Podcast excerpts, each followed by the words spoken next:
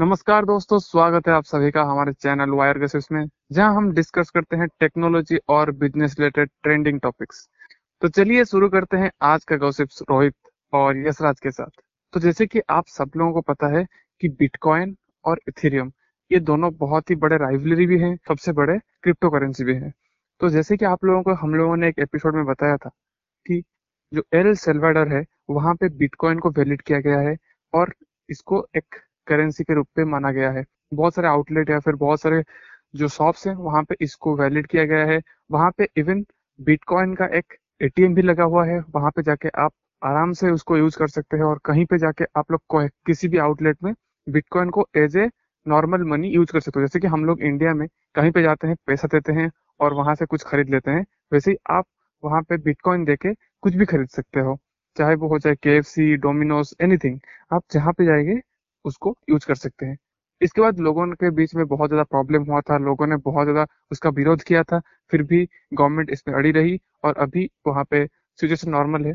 इसके बाद इथेरियम का जो फाउंडर है वितालिक बुतेरिन, उनसे एक स्टेटमेंट आया है कि वो बोल रहे हैं जो बिटकॉइन को बहुत ज्यादा बढ़ावा दे रही है एल सल्वाडोर और उसको बहुत बढ़ा चढ़ा के बोल रही है कि आप लोग इसको यूज कीजिए, ये बहुत ही अच्छा है, बहुत ही स्टेबल है। बट आप सबको पता है कि अभी बिटकॉइन बहुत ही अर्ली स्टेज में है और वो बहुत ही वॉलेटाइल है। मतलब आज इसका प्राइस 25 लाख है तो कल उसका प्राइस 37 लाख, तो बहुत ही वॉलेटाइल है। तो ये बहुत ही बड़ा प्रॉब्लम क्रिएट कर सकता है उनके हिसाब से। तो आइए जानते हैं वो ऐसे क्यों बोल रहे हैं। हाँ तो रोहित, जब पहले मैंने ये स्टेटमेंट पढ़ा तो मुझे लगा की हाँ इथेरियम के फाउंडर है, इथेरियम को बढ़ावा देना चाहते हैं, इथेरियम को बहुत ज्यादा पुश करना चाहते हैं और ये बोल रहे कि बिटकॉइन अच्छा नहीं है या फिर बिटकॉइन में इन्वेस्ट मत करो, इथेरियम में करो। पहला सिग्नल तो मुझे यही आया, लेकिन बाद में मैंने जब पूरा स्टेटमेंट को पढ़ा तो मुझे उनके बात में दम लगा। तो ये एक्चुअली कहना चाह रहे हैं कि जनरली हम देखते हैं कि आज भी इंडिया में करेंसी के रिलेटेड बहुत ज्यादा फ्रॉड होता है और ये फ्रॉड एक्चुअली तुम अगर एनालाइज करोगे डाटा को देन उसी सेक्टर में होता है या फिर उसी चीज या फिर उसी प्रोडक्ट में होता है जो की मार्केट में बहुत नया होता है। जैसे की डेबिट कार्ड तो थोड़ा अभी पुराना हो गया है, क्रेडिट कार्ड, क्योंकि हम जानते हैं कि इंडिया में क्रेडिट कार्ड का पेनिट्रेशन इतना ज्यादा नहीं है। उसके बाद आ गया यूपीआई,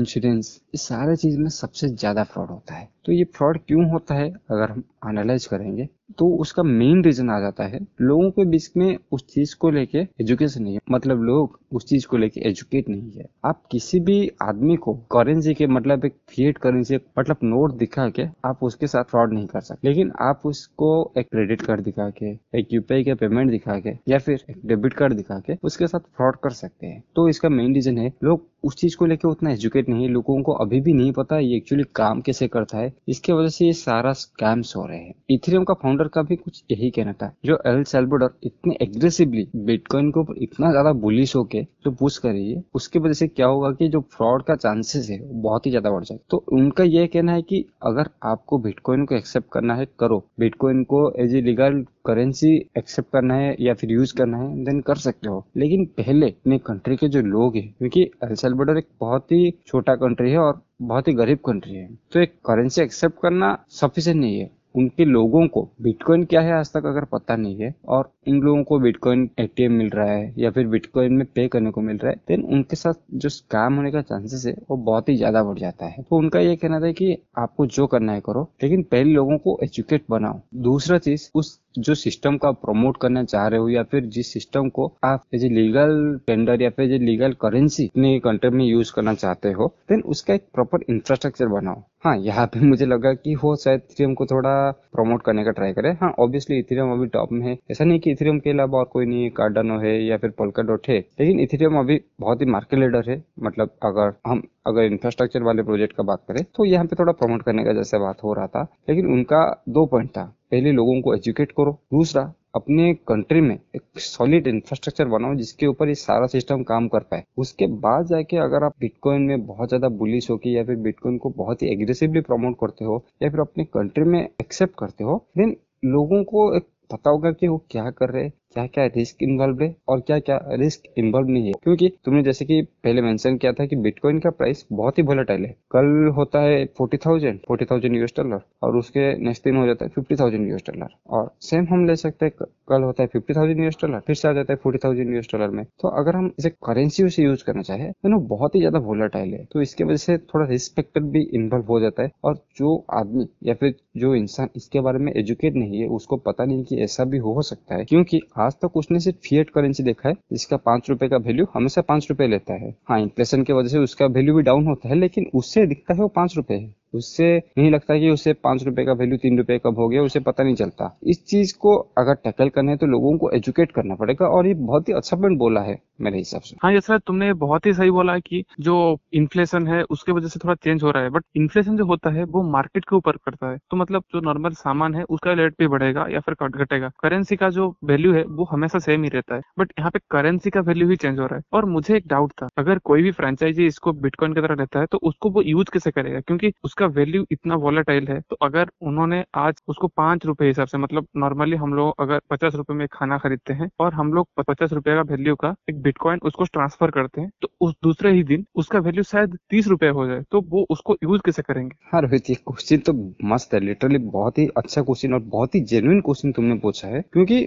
जो हम देख रहे कि कुछ फ्रेंचाइजी बिटकॉइन को एक्सेप्ट करने लगे हैं, लेकिन हमें ये भी मानना पड़ेगा कि जो नंबर ऑफ परसेंट जब फ्रेंचाइजी है ये शायद आज भी 1% के अंदर ही है। मतलब 1% जितना भी उनका फ्रेंचाइजी, जितना भी फ्रेंचाइजी स्टोर है उसमें से शायद 1% फ्रेंचाइजी स्टोर में ये लोग आज बिटकॉइन एक्सेप्ट करते हैं, तो उनके लिए इतना ज्यादा मैटर नहीं करता। हाँ, रहा बात ये लोग बिटकॉइन लेके क्या करेंगे, तो हमें ये मानना पड़ेगा, और हम लोग इस चीज को किसी प्रीवियस एपिसोड में भी डिस्कस कर चुके हैं कि बिटकॉइन अभी बहुत ही इनिशियल स्टेज में है। मतलब जैसे कि तुम ले सकते हो कि 2000 में जिस स्टेज पे इंटरनेट था, आज उस स्टेज पे जो Web3 हो गया, यानी कि बिटकॉइन जो हमारा जो ब्लॉकचेन का कॉन्सेप्ट है आज उसी स्टेज में है। तो अभी बिटकॉइन को बहुत ही लंबा रास्ता तय करना है, और जब बिटकॉइन आगे आता जाएगा नंबर ऑफ बिटकॉइन का अमाउंट बढ़ता जाएगा। मतलब बिटकॉइन तो बहुत ही लिमिटेड अमाउंट में है, तो जो फ्यूचर में बिटकॉइन का वैल्यू और भी ज्यादा बढ़ता जाएगा क्योंकि उसका स्केर्सिटी बहुत ज्यादा क्रिएट होगा। तो इन्हें पता है अगर इन्हें किसी भी वे से अगर ये बिटकॉइन एक्सेप्ट कर सकते हैं या फिर बिटकॉइन को होल्ड करके रख सकते हैं उतने टाइम तक, देन कुछ साल बाद ये जो वैल्यू है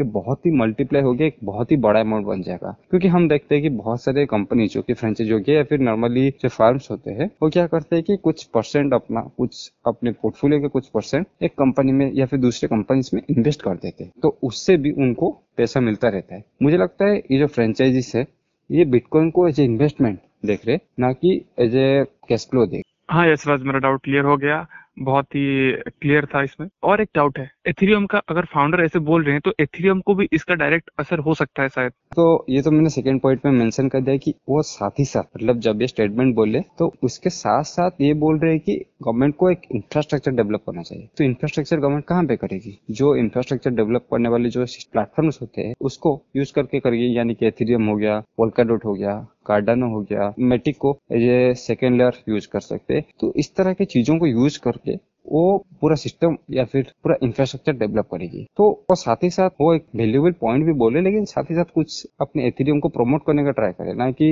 एथेरियम को इसकी वजह से कुछ नुकसान होने वाला है। हाँ तो रोहित, मुझे लगता है कि इससे तुम्हारा डाउट क्लियर हो गया होगा। तो अभी अगर पूरे एपिसोड का हम समराइज करेंगे, देन हमें ये जानना पड़ेगा कि जो एथेरियम के को फाउंडर है उनका इस फील्ड में बहुत ही अच्छा एक्सपीरियंस है और बहुत साल से ये काम करे, देन उनका जो एक्सपीरियंस है हमें उसे सीखना चाहिए। हाँ, वो जो बात कह रहे हैं वो बहुत ही वैल्यूएबल है, क्योंकि अगर आप अपने कंट्री में सिर्फ बिटकॉइन नहीं या फिर सिर्फ क्रिप्टो नहीं, किसी भी चीज को अगर इम्प्लीमेंट करना चाहते हो, यूपीआई हो गया, क्रेडिट कार्ड हो गया, डेबिट कार्ड हो गया, देन लोगों को पहले एजुकेट कराओ। लोग अगर एजुकेट हो जाएंगे देन उस चीज का जो ट्रांजैक्शन लिमिट है या फिर उस चीज का जो ग्रोथ है, पेनिट्रेशन है, ऑटोमेटिकली बढ़ जाएगा क्योंकि लोग एजुकेट हो जाते हैं, और उसके साथ साथ नंबर ऑफ फ्रॉड्स भी बहुत ज्यादा कम होंगे। और दूसरा चीज कि अगर आप किसी चीज को इम्प्लीमेंट कर रहे हो देन उसके लिए एक सॉलिड इंफ्रास्ट्रक्चर बनाओ। लेट्स से तुम यूपीआई इम्प्लीमेंट करना चाहते हो, लेकिन यूपीआई के लिए या फिर यूपीआई को सपोर्ट करने के लिए मोबाइल नहीं है, इंटरनेट नहीं है, या फिर यूपीआई का बैकएंड इतना स्ट्रांग नहीं है, देन वो कभी भी फ्रूटफुल नहीं होगा। तो ये दो चीजों को कंसिडर करना चाहिए अगर किसी भी सिस्टम या फिर किसी भी टेक्नोलॉजी को, नया टेक्नोलॉजी को आप अपने कंट्री में या फिर आप अपनी सोसाइटी में इम्प्लीमेंट करना चाहते हो। तो आई होप आप सभी लोगों को हमारा जो